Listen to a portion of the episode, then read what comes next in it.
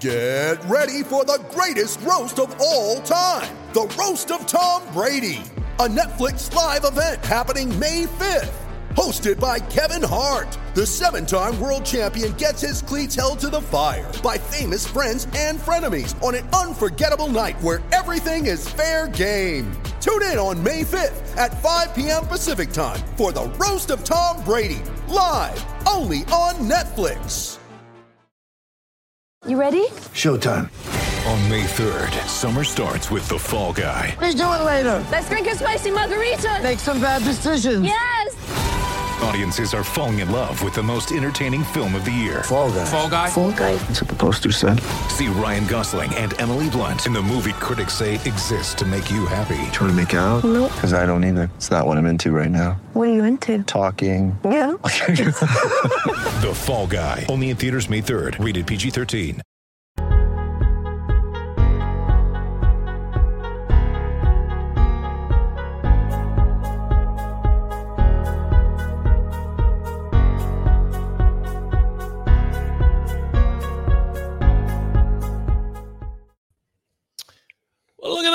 Welcome in the Sunday Smash. It's been a while since I've been here.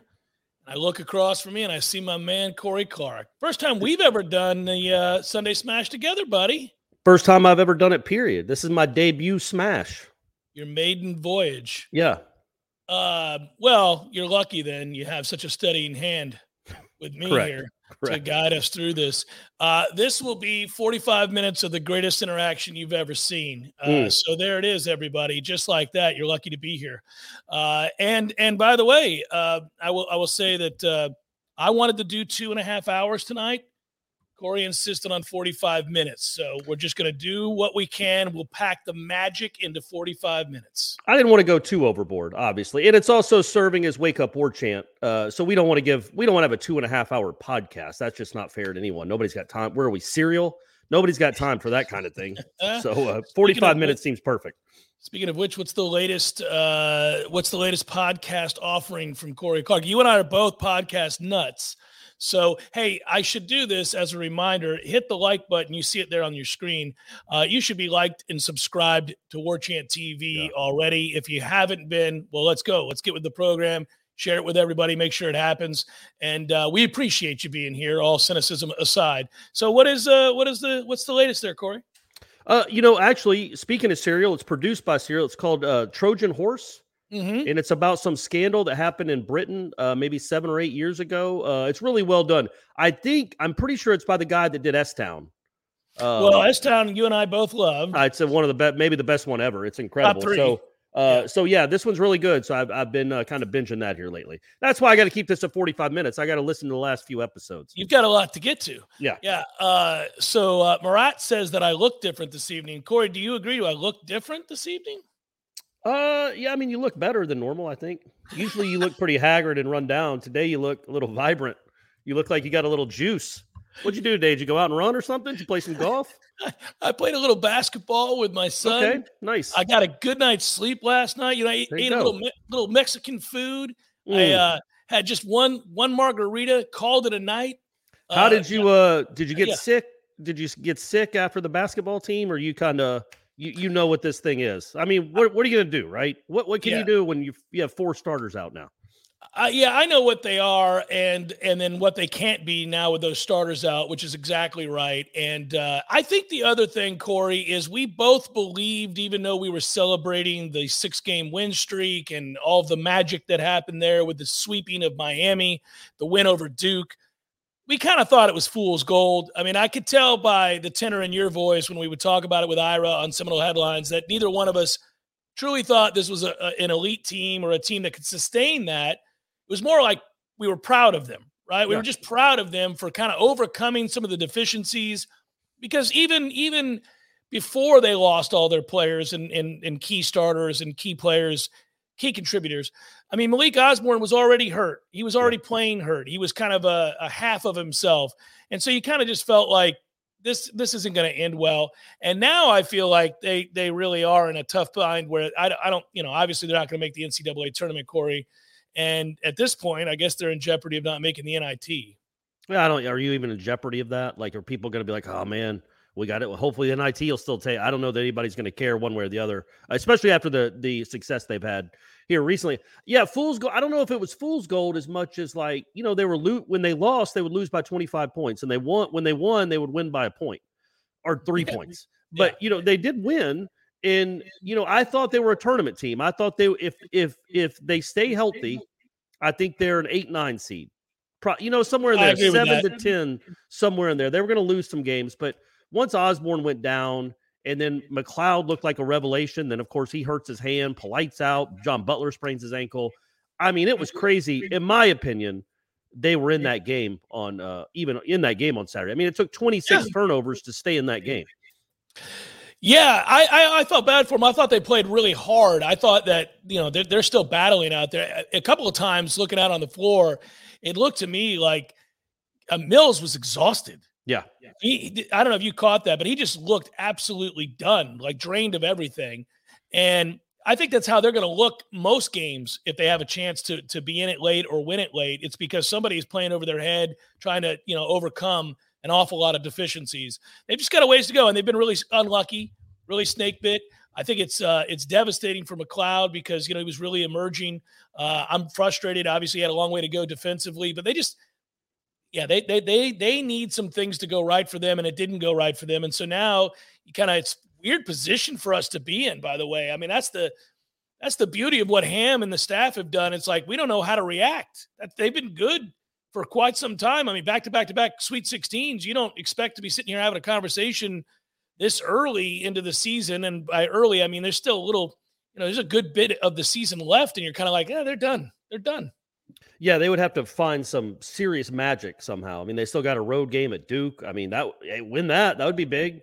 But how how in the world is that going to happen? How are you gonna Uh, win that? Yeah. And you know, look, man, I, I and I wrote a column about it yesterday. Is like I hate when we and it happens in football too. Like they'll lose a game.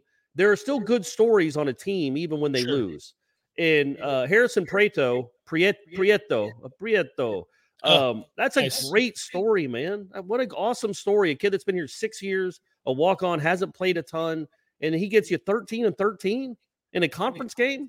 He's your best player for long stretches. That's uh I, I thought so. I wrote a column about that. Like, look, I know the the losing streak's frustrating. I know Wyatt Wilkes is frustrating. I know other guys are frustrating. But let's celebrate this guy. 26 minutes, which is 11 more than he'd ever played in a game, and and for him to kind of hold his own against a really good front line. I just thought that was cool, and it shows kind of what Florida State basketball still is that they fight like that, even when they're down to like having to use a couple walk-ons in the middle of a real game.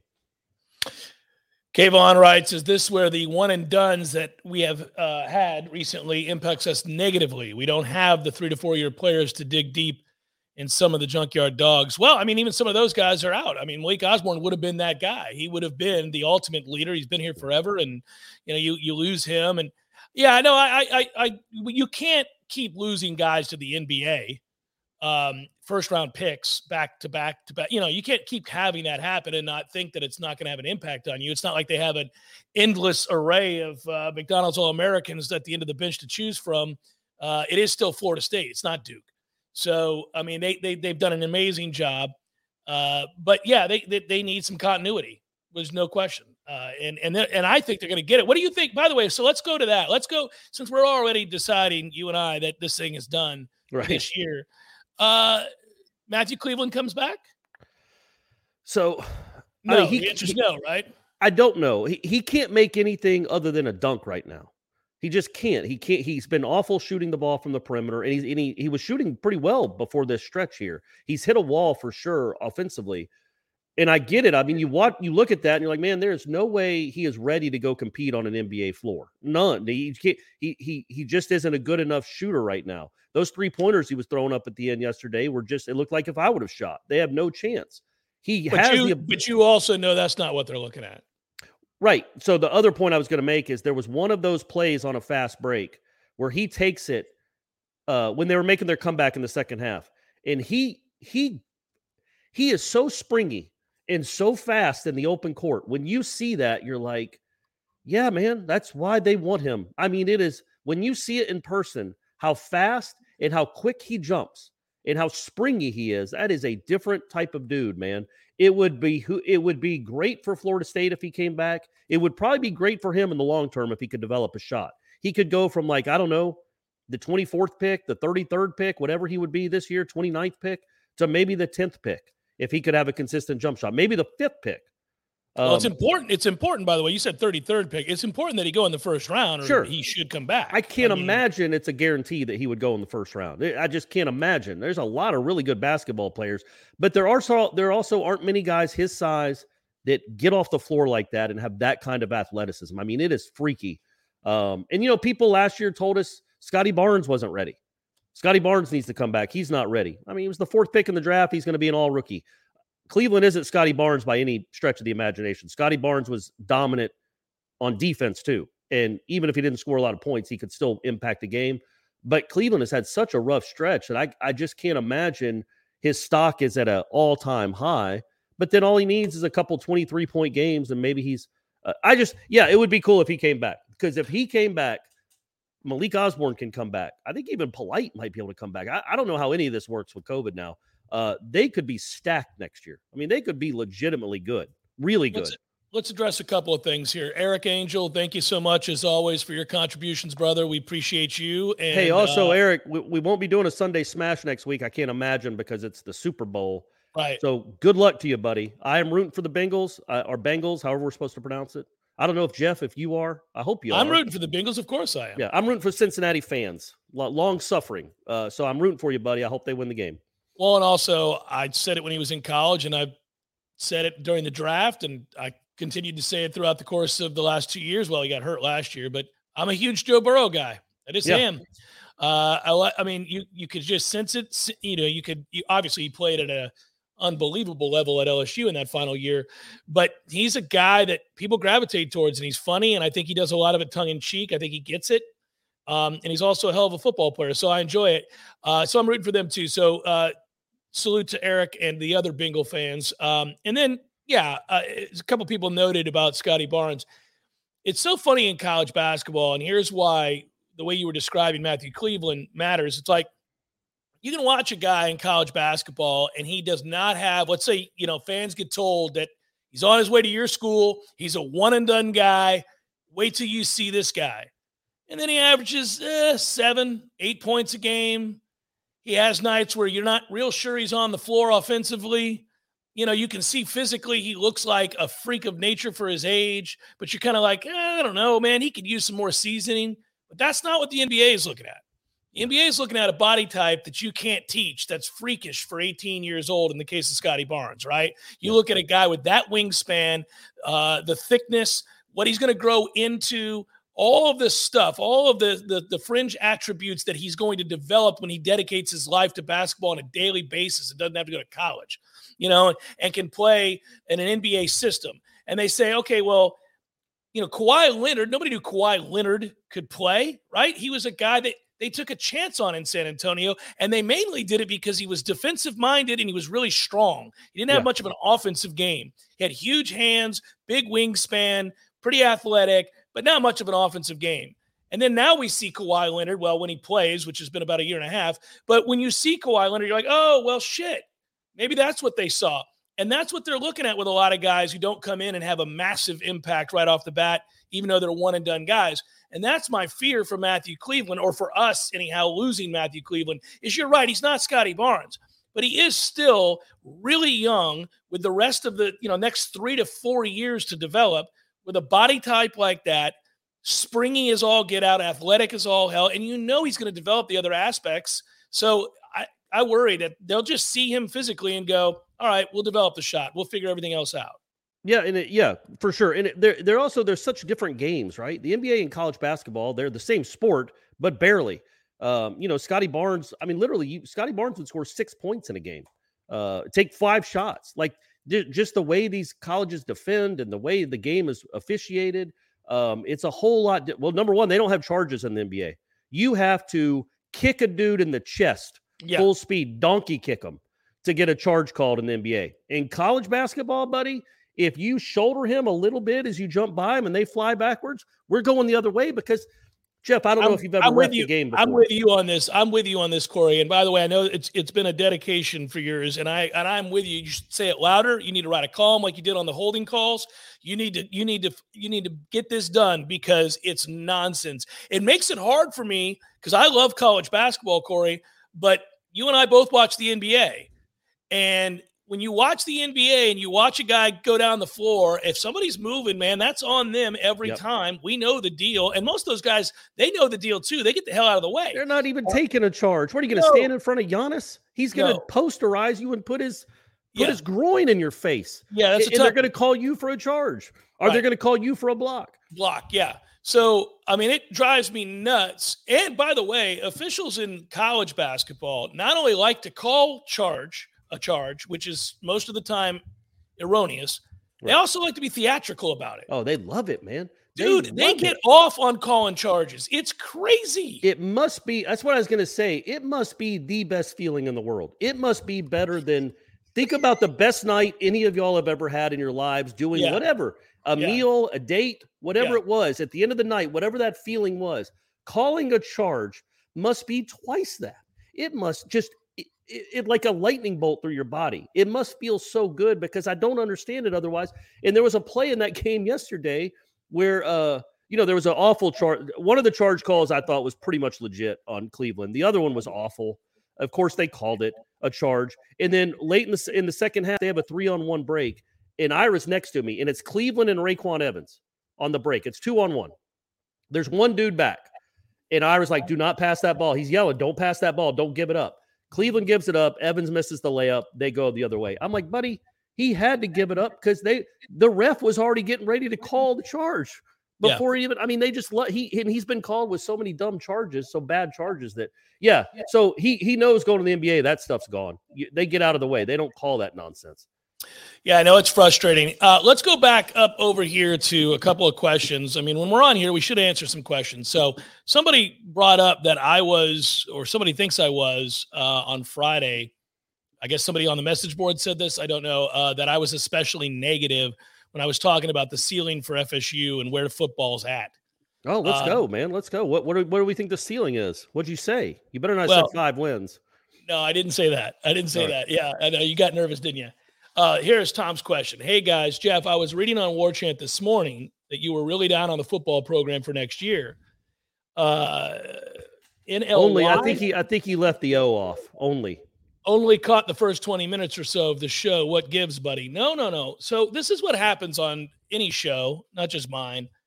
But you have a long form conversation. We actually spent like three segments on this, and it was a big picture conversation on what is it that is reasonable for Florida State fans to expect moving forward? Is the standard what it used to be, or have we now, if we're pragmatic, altered what we believe is possible given that what Florida State can do in the NIL and what Georgia, Alabama, anybody else with those kinds of deep pockets have decided to do is very different. So you're Texas never A&M maybe. Yeah, Texas A&M might be a candidate. Yeah, yeah. Uh, Corey, you know and I know they're not doling out money at Texas A&M. Just listen to Jimbo; he's telling you. I mean, when So- you get a chance to live in College Station, you're not passing that shit up. You you Yeah. can't. My girl Stephanie went to College Station. She loved it. I mean, you are not going to pass that up. You would pay. Most people do. You would Yeah. pay a you know five hundred thousand dollars to go to Texas A and M. Be with So- all those weirdos. So what I said was that the new normal might very well be, and we compared it to a bullshit program like Oklahoma State.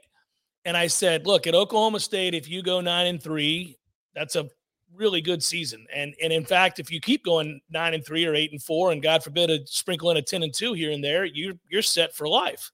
Gundy ain't going anywhere. So I said, sadly, that might be our new reality unless things change. Because if we're being honest, we don't have the kind of money to get. Hell, we couldn't even get Marvin Jones Jr. So if somebody like Alabama or Georgia wants him, you're not getting him. Not if it's about money. So does that cause you to adjust as you go into these seasons? And so I was asking the broader question because I went to school here in the 90s. You went to games here in the 80s and 90s like I did. You know as well as I do that in our minds, the standard is 10 wins, compete for an ACC title, sprinkle in a championship appearance or a, a college football playoff appearance these days. I mean, you got to do it, right? You got that's where we aspire to be. And I was saying, I was asking the question, is that realistic? And and so I think that probably rubbed people the wrong way. I think it bothered people. Yeah, we'll get to his question in a second. I, I was going to say though, like you know, in the coming years, being Oklahoma State isn't bad because Oklahoma State, if they go ten and two or eleven and one, will be in the playoff. Uh, now, do they have this requisite skill to win a playoff game or win the playoff, win the college football championship? Maybe not. I think Florida State will be a tick above that. But you know, right now, we, it, it's just hard to even know what the landscape is going to be in 2027. It just is. How many teams are going to be in the playoffs? What is the NIL? Um, what is the transfer portal? All that stuff that's not regulated at all are known right now. Should be known. Heavens to Betsy, in five years, we should have an idea what what college football will look like because right now it's into the it's into a, a, a void, just an unknown void. It's into a vast wonderland, wilderness. We have no idea where we're going, um, where this thing is going to go. Um, so, with that in mind, I don't, you know, I, long term, I think it's, you know, you you get yourself in the playoff and you might have a magical moment. You can have a chance. I just think so. I would have said the same thing about the Braves, man. Honestly, and I know college football is completely different. Completely but the Braves different. spend the Braves spend half the money that the Dodgers do. Well, so does everybody else. But I would say that the, the thing is now we've seen a steady pattern here, Corey, that yes, Alabama's going to be in the playoff. And, and, these days, anybody similar to that, I mean, Georgia's set that's, up pretty nicely. You know, that's why getting to 12 teams is big.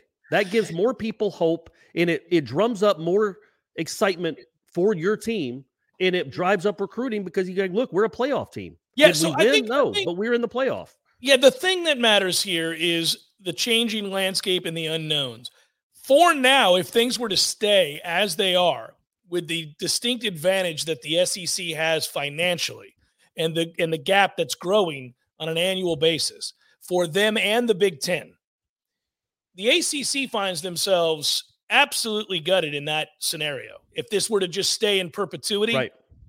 the ACC's teams and that includes Clemson and others to they would be done. They would be done.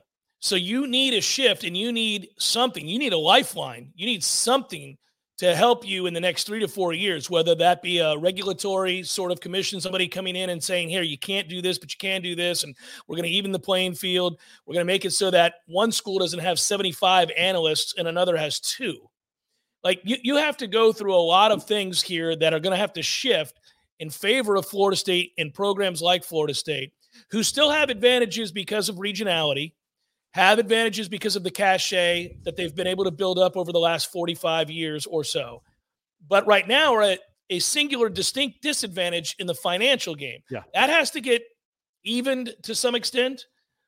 If that playing field isn't, then yeah, your best hope is to make a playoff, Corey. It's not to win a national championship. But I, I do think stomach. Yeah, you you can make a playoff. We'll see how it works, but maybe you make a playoff and you get lucky. I mean, look at the NBA last year. Every team had a huge a star that was hurt, two stars that were hurt. Maybe you just get lucky. You won't be the favorite, but maybe you strike lightning in a bottle and you can win. You can rip off three straight wins. You have a you have a great quarterback, um, and, and you can get lucky. But getting in the playoff, just being a playoff contender is is so much better than what what's going on now. Right now, there's there's seven teams that start a year with a real chance to get a playoff. Hey, Matthew, can you put that question back um, with the yeah, donation? Got I want to make sure we acknowledge everybody. The first one here is from Marat, who asks, Gents, I'm jealous of Baylor football when I see that their new coach gave them a conference championship and a bowl game win in his second year. Compared to Dave Aranda, Mike and his team have failed. Do you agree? So I wanted to uh, address this with with with you, Jeff. Not not that uh, I don't I don't necessarily agree that anything it's been a failure yet, but I no. think you can you can have two minds on this you can state the the uh, struggles that Florida State has right now from a financial standpoint and where they are in the in the the the grand prism of college football.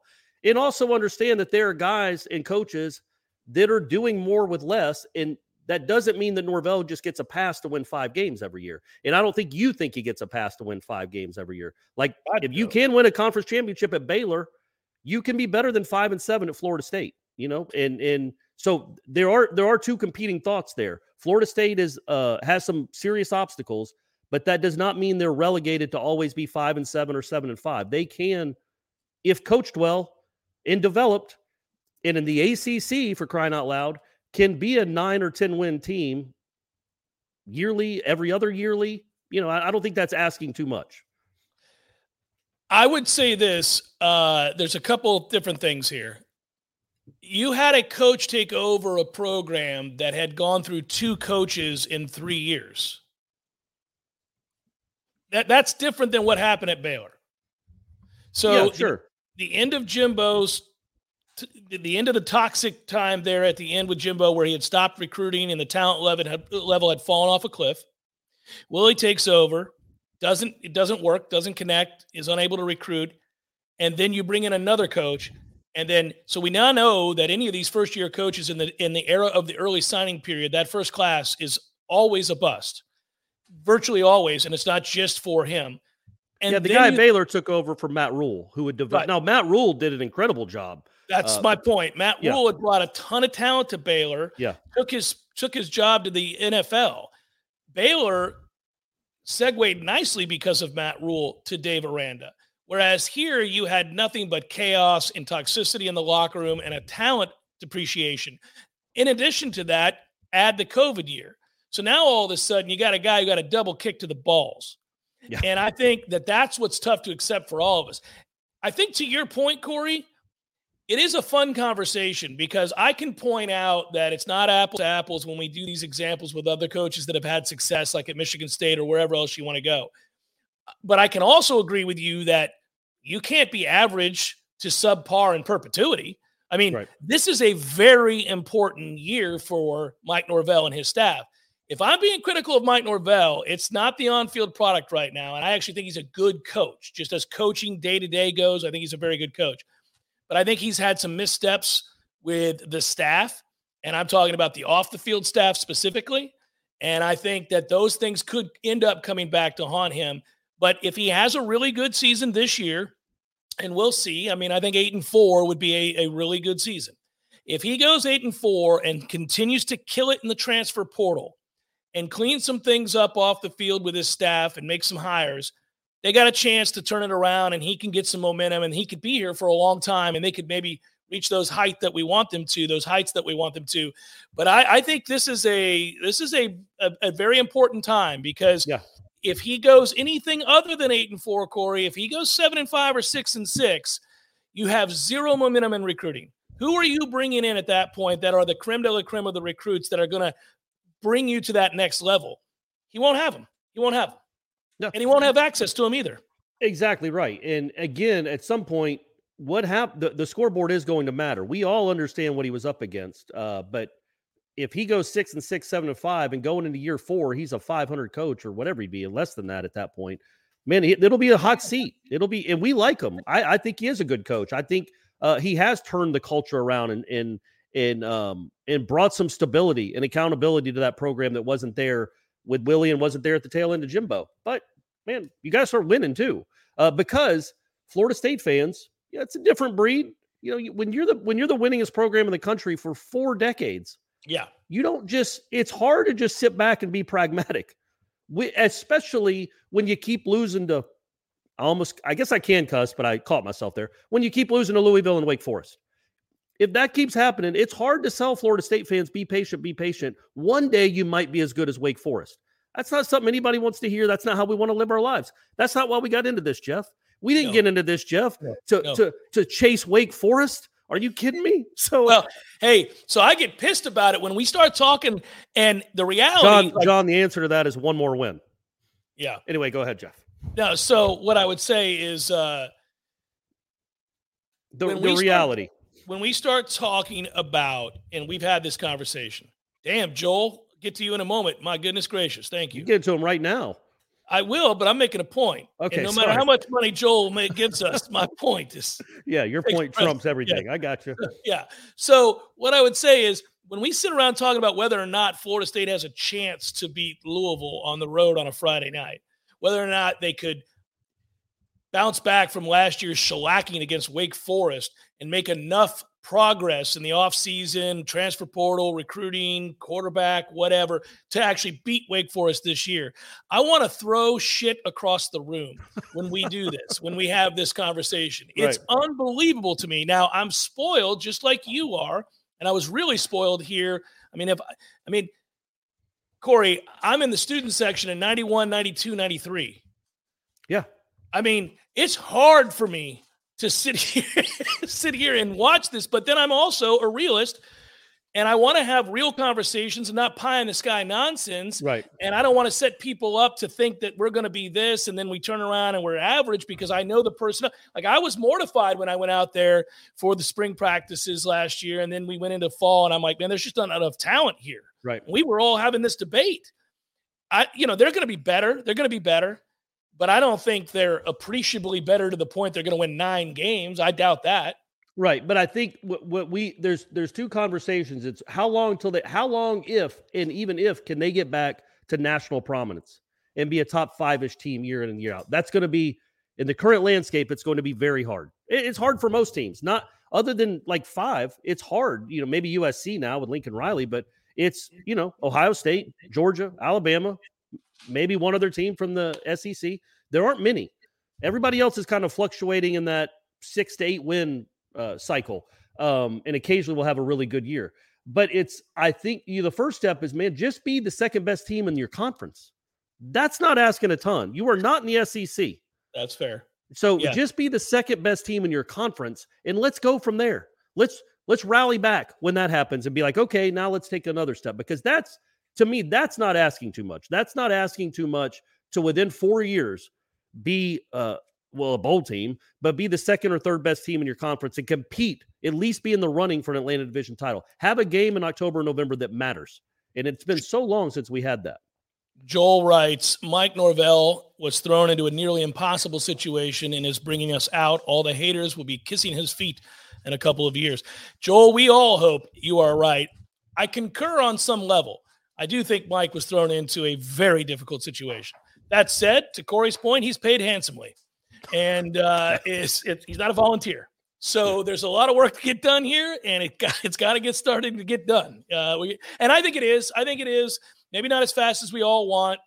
It's tough, man. But I, I do. I think they've made a lot of progress. I know they've made a lot of progress with what the expectations are day to day within the program for the for the student athlete. Like what what is expected of them. Uh, that seems to be uniform. Coaches all get it. Players get it. You live to that standard or you don't. That wasn't always the case previous to him. Um, the end of Jimbo's time, it wasn't. I don't think really Willie was able to really get a hold of that either. So I think I think he's done a good job there, uh, which gives you a chance to win more games. So now we got to get with the getting. Yeah, and it, it, going back to I think it was Damon's question that, that Matthew had just popped up there um, about the precedent for great teams to fall off the map. Well, i- i- clearly, yeah, you know, Yes. Tennessee, Nebraska, USC, Miami. Why is FSU different? Well, well, it uh, right now it's not different. Uh, it's in the same boat as I would say though.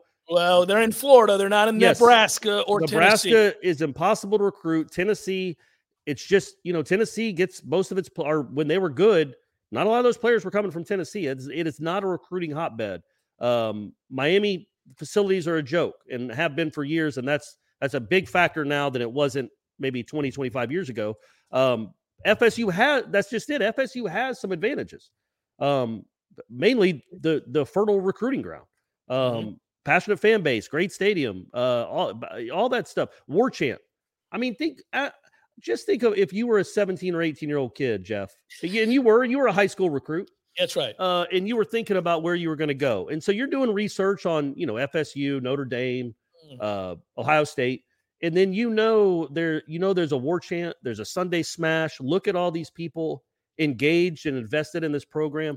I don't know how you say no to Florida State when you have Well- this kind of media, uh, medium. It's a monolith, really, is what we are. We are a juggernaut. If you have this kind of media juggernaut following your team, Yeah, it's a um imagine I'm me at that age, but there's this other me who works for warchant.com Mm. and the kind of insight and brilliance he spews on a daily basis and is paired up with a genius like Corey Clark man, are you kidding? and and I get to listen to him and read him and listen to him together on a Sunday Smash or Seminole Headlines. He's joined by Ira and Tom and Aslan and Austin and Michael and Gene. And the next thing you know, I think, what the what the hell am I doing? Where, where I've going to go to go to Ohio State? What do you want to? What do you want? Buck nuts to be asking you questions? I don't know, man. You want war? You gotta give you gotta give credit where credit's due. Bucknuts is an incredible. It's a great name. It's, an one of- unbelievable name. It is unbelievable. It is. So Oh yeah, Corey Clark with buck nuts. I mean, Yeah, come on yeah. now. That's a crazy I thing to just yell. want to say it over and over again. Uh, James B. I don't have a cap. My bald, shiny head salutes you. Uh, well, Joel broke the seal. I hate uh, making predictions, but I'm going with eight. Just imagine how this staff will recruit with eight wins. Good to see you, Corey. Jeff, once again, fantastic hoodie. That is a great hoodie. James B, you're the man. He is a pillar. He is a pillar of war chant. Mhm. Uh, very, very uh, generous and always has been. Hopefully, You know we'll see him. is? You know who else is? Is Deluna. Deluna Coffee. Yeah, the Luna, uh, the Limix, the Deluna Limixes, the Limoxin. Yeah, yeah, yeah. I have uh, lots of bags of Deluna coffee. You and I were in Pensacola together, and we we spoke to the alumni club, the booster club there, and uh, they certainly enjoyed that. And then, in addition, Corey, on our way out, uh, I took every bag of Deluna coffee. You did. We noticed it. I did not take. I did not allow anybody else. Yeah. Um, yeah, I, did, I didn't. I didn't allow anybody else to have any coffee because they can't possibly love it as much as I do. You were like a pirate in the in the. I know you grew up in Tampa with, through. with Gasparilla, so that's kind of how you live your life. That's but you were like a pirate, and you yeah. just you took everything. Uh, so yeah, James B, thank you. Uh, the Lamoxin are great people. They're they're they're Noles too. So get your Deluna coffee because they are Noles, uh, and it helps them. You want to help Noles. It's a it's a great great coffee company with a great product, Jeff. With a great product. Mark, uh, Mark, thank you so much. You didn't ask a question; you just donated money, and I kind of like people like Mark. I feel like we should have a lot of people just donating money and not asking us to do anything. Well, Mark, if you want to ask a question though, by all means, buddy, you you, it's you've a, earned it. a, You've earned it's it. a joke. It's a joke, but I, I, yeah, it would be great. But yeah, James B, I hope I see. Well, I hope we see all y'all. We're gonna have to do something for the spring game. I think we'll talk that over tomorrow at our meeting. I assume we'll have a get together before the spring game. We'll also have a get together for sure in New Orleans. We just got to figure out the day and where. But there will be a war. Maybe they're affiliated with the boosters. But we're gonna do something. and We're gonna have a get together in New Orleans for sure as well. So be look Okay. be on the lookout for that. Last time you were in New Orleans, Corey, I went with uh I went with Stephanie after the game in Shreveport. So it was a it was a fun you had to get some relief from the Shreve. Oh my gosh! I got out of there as soon as I, as soon as the clock hit triple zero. I'm like, let's get in the car. I could picture you, uh, picture you picking up a bag. Ira, you got this. Yeah, yeah. Let me know yeah, what let me yeah. know what Cam Akers said. Yeah, I'm leaving. yeah. Uh, so Yeah. yeah, I got out of. Uh, it's not as close as you would think. And in fact, that drive from Shreveport to New Orleans is basically just a couple episodes of True Detective. That's go. all it is. It is just Louisiana backwoods, not even woods. I don't even know what you'd call it. Just like Swamps. swamps. There's just like Swamps. swampland and and just miles of nothing. It was uh, it was a pretty spooky yeah. ride. You're praying not to break down, right? Yes. Um, yeah, you're like, please don't let me break down. I want to have this conversation with this guy. I don't know who that guy. Who knows be. who's but I- rolling up? Yeah, who I- even knows I what's rolling up? Who's going to be there? Uh, yes, I am excited for some uh, Seminole baseball. JB 95 Noel. Uh, I'm really pumped up about Florida State baseball, and I think Corey will be too if we if we see evidence, not just that they have dominant pitching, because by the way, that's the reason that you should be excited. They've got a lot of guys that miss bats and throw 95. Yeah. But but the real reason we should be excited is because allegedly, and I'll have to see it, and I know you will too. They've overhauled this offensive lineup, and we're going to see the ball put in play. And wouldn't that be nice? Wouldn't that be refreshing not to sit and watch a baseball game that between our pitching staff and the opposing pitching staff, uh, you know, has 18, 19 strikeouts in a game? I could, I could, I could do without all that. I think the average last year, honestly, was 24 or 25 strikeouts per game, uh, at, during a. Florida State game, because obviously I think they they were top five in the nation as a pitching staff in strikeouts. Mhm. And good grief, I, I assume they led the world in strikeouts as an offense. So it was, I mean, you're talking about like four full innings of no contact. If you add Oh, up the strikeouts, it's just it was it's it's really hard to watch. But yeah, they're supposed to be a better contact team, should be a better fielding team, and they're going to have arms for days. If they stay healthy, man, should be a, should be a fun season. And No, to go back to uh real quick, I think it was Kavan. Mhm. I can't. It looks like Kavan. It might be. I say. Kayvon. I say but it could be. Kayvon. Yeah. He asked me what it would take for me to rip a bong um, what kind of wins the Florida State. And I don't know that I would do that on air. I just don't know that I'm I'm not I'm not really big into that. I've never really been a big weed guy. And I think I would look like a complete idiot ripping a bong. Well, let me ask you this. Let me ask you this. Um, it's Kayvon. I was right. Um, and he just corrected us. So there Okay. you go. Yeah, yeah. yeah. Um, so here's what I would tell you. Uh, you don't have to rip a bong. It's the modern world, sir. We have pins, we Mm. have we have edibles, we have Yeah. lots of things that you can engage in and enjoy without having to rip a big ass bong on here. So I mean, I'm just saying I could help you out.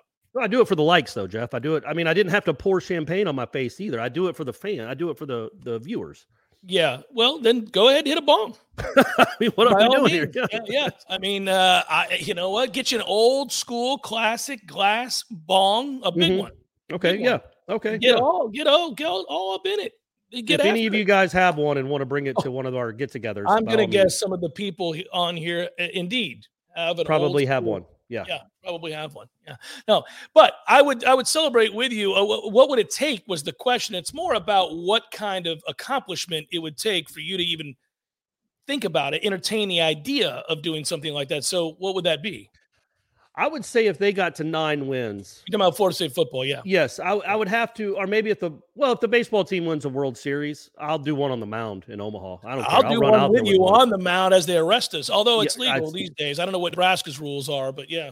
I feel like we'd get it. That'd be a. I mean, it'd be a slap on the wrist. Maybe they take us to jail and it's a five hundred dollar bond. We'd be fine. Oh, and somebody would bail us out. Probably In Mike Gordon. Jr.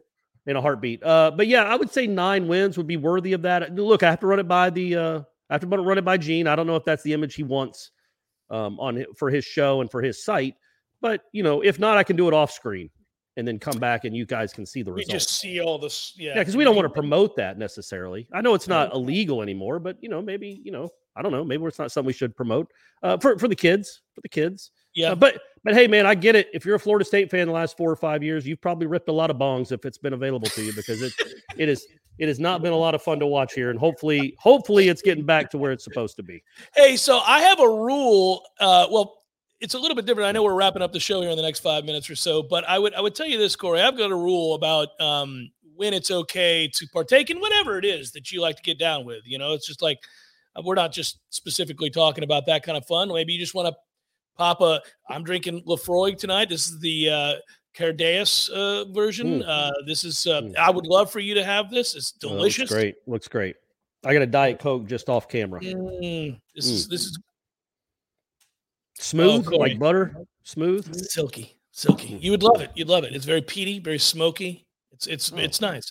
But uh, that said, um, I think. Uh, well, what the hell were we talking about? I'm losing it because of the Laphroaig. We were talking about uh, what would it take to celebrate uh, uh, when you can celebrate, and or when the game has gone haywire enough to the point where you don't have to pay very close attention Sure. to what's happening.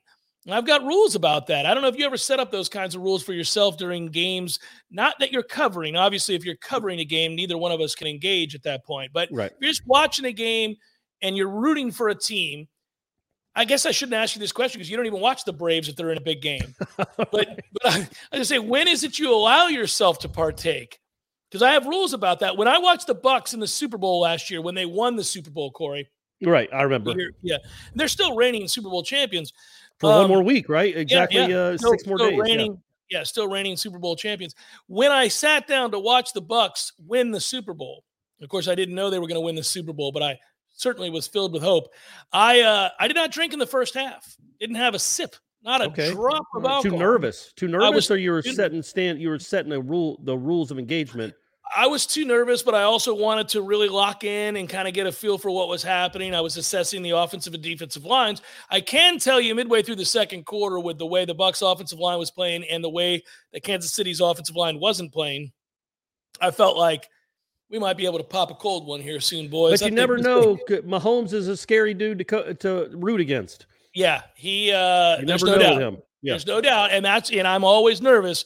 Somewhere in the neighborhood of three scores up, though, I started to think, okay, I'm gonna enjoy a beverage. Okay. Just Kansas one. City's running. Yeah, Kansas City's running out of. They're running out of uh, possessions. Right. so, right. Yeah, I remember that. I, I guess I would say if my team ever got up like 28 to 3 in a Super Bowl, I'd probably that's when I just start going crazy. I start ripping bongs, and because you're not blowing that. If you Yeah. if there's about three minutes left in the third quarter, to three. It's over, Corey. not enough possessions in an NFL game for you to blow a 25 No. point lead. It's actually almost impossible. You have to try to do it. You have There to try to be- do it. There have to be some amazing uh, poor decisions.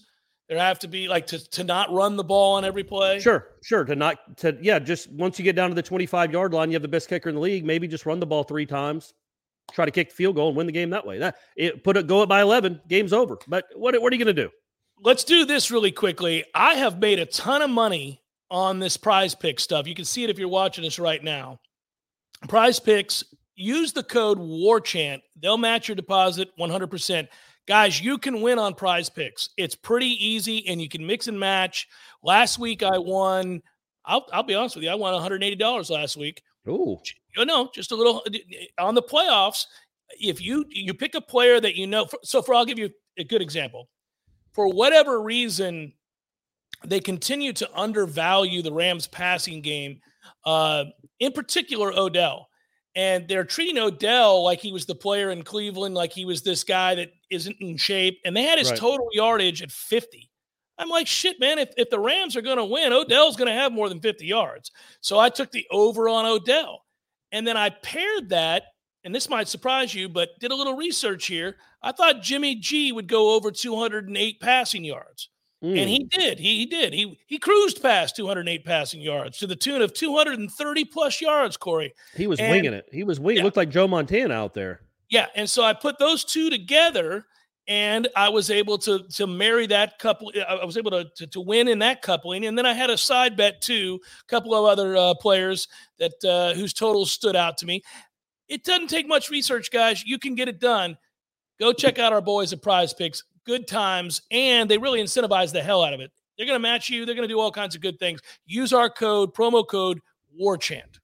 And we don't have it up here because it just happened today, but I made a killing on the Pro Bowl this afternoon. Um, you know, I had you? the NFC. Uh, I don't even know who won. Who won? Do we know? I didn't know it was on. Yeah. it was. I saw. I, I, did not- legitimately the saw three plays. One of them was a handoff to Dalvin Cook, where he literally tiptoed to the line of scrimmage and stood straight up. Two guys came in and grabbed him right in the chest, and they blew the whistle. And I'm like, I don't need to watch this anymore. This is pretty remarkable. Um, which is fine. I get it. I don't. I, I really don't even understand why they have the game anymore because that's there I were no tackles. David, thank you, thank you, thank you. And by the way, Corey, as we do say goodbye, you got to give these Bills fans credit because they have supplanted you Atlanta fans now for the biggest crushing defeat of all time. He said, "There's a guy up here. Hold on." A, a Cloud wrote, "Coming from a Bills fan, when my team scores to take the lead with 13 seconds left, that's when I celebrate." Yeah. Yep. Yep. No way. Even the great Pat Mahomes can't get down into field goal range in 13 seconds. Uh, That yeah, that's so a tough one. That's it. To go along with the four straight Super Bowls and then the, the 25 Oh. years of nothing. I, yeah, man. I, obviously, I was rooting really hard for the Bills there. I was, I was so mad at what they did there after with the Still mad about it. I'm still mad about it. I hate it just the defense was just. Why would you be playing, giving up the seam? Getting out of bounds isn't a big deal because they have timeouts anyway. So why would you have a defense set There, up? there was just- no good. There's no good reason, Corey. We can do this all day long, buddy. They're going to be asking that question over and over and over again. And the thing is, they've got a good coach. They've got. Yeah. I, I, it's crazy. Here's what the NFL has to do: they have to shrink the goalposts. They have to to squeeze them in or something. These field goals are too automatic. That guy, once you get past the 40, once you get to the 40 yard line the NFL, it's oh, he's going to rip it 58 yards right down the middle. They all no, do man. it. No, listen. Don't don't try making new rules because the Bills f this up. We're not doing that. Well, they're going to do it with the overtime. They're going to do it with the overtime rules for sure. They are going to do it with that. Might as well shrink the goalpost too. It's they're just too makeable. They're not even like I wonder what the field goal percentage this year was for kicks over 50 yards. Probably 85, 90%. I don't think it was 85 percent. It got to be close. It had to be close. These guys, be. like the, the Chiefs guy, uh, the dude for the Ravens, they're not missing. And Oh well, Tucker, Tucker hasn't missed kicks for years. You can't use him. He's an outlier. He didn't miss anything ever. He's and the guy for the Bills, like he's apparently going to be the best. I mean, he he's certainly a cocky kid from Florida, but it's like if you get to the 40 yard line in an NFL game, all right, we got three points. Nope. I have to tell no you, point. I will say this: if there's going to be an ultra cocky member of your team, you want him at one of two positions: quarterback and kicker. Man, absolutely. If that guy's saying we're hey, we're going to the Super Bowl, Dude, that's runs out the there, best. I gotta give that kid all the credit in the world to say, I Yeah. guess we're going to the AFC Championship game. I guess we're going to the Super Bowl. I'm like, okay, shit, this guy's not having it. It's I- a I'm- lot like uh, I, I remember I heard this story. Jerry Thomas running onto the field told Casey Weldon, "We just won the national championship. great work, great work, great work, Heisman. We just won ourselves a Oh, national championship, and it Hey, didn't listen, quite work out." Good job, Matthew. Uh, Director Matthew, you always great. Thanks to all of you guys as well. Corey stayed extra long for you guys tonight. I got to get him out of here. He's chomping at the bit or whatever they say. Sure, and uh, Uh, Aslan will be if you're listening to War Chant, Wake Up War Chant, which this is a this is serving as. Aslan will be back for the next show. You don't have to listen to Jeff anymore. Salute to Aslan. He'll be back with Corey. Uh, in the interim, enjoy the greatness of Wake Up War Chant with me hosting. Mm. Uh, you guys, it's a special treat. I'll be listening tomorrow morning, right when I get up. Right. All right, be good, everybody. Peace. Peace out.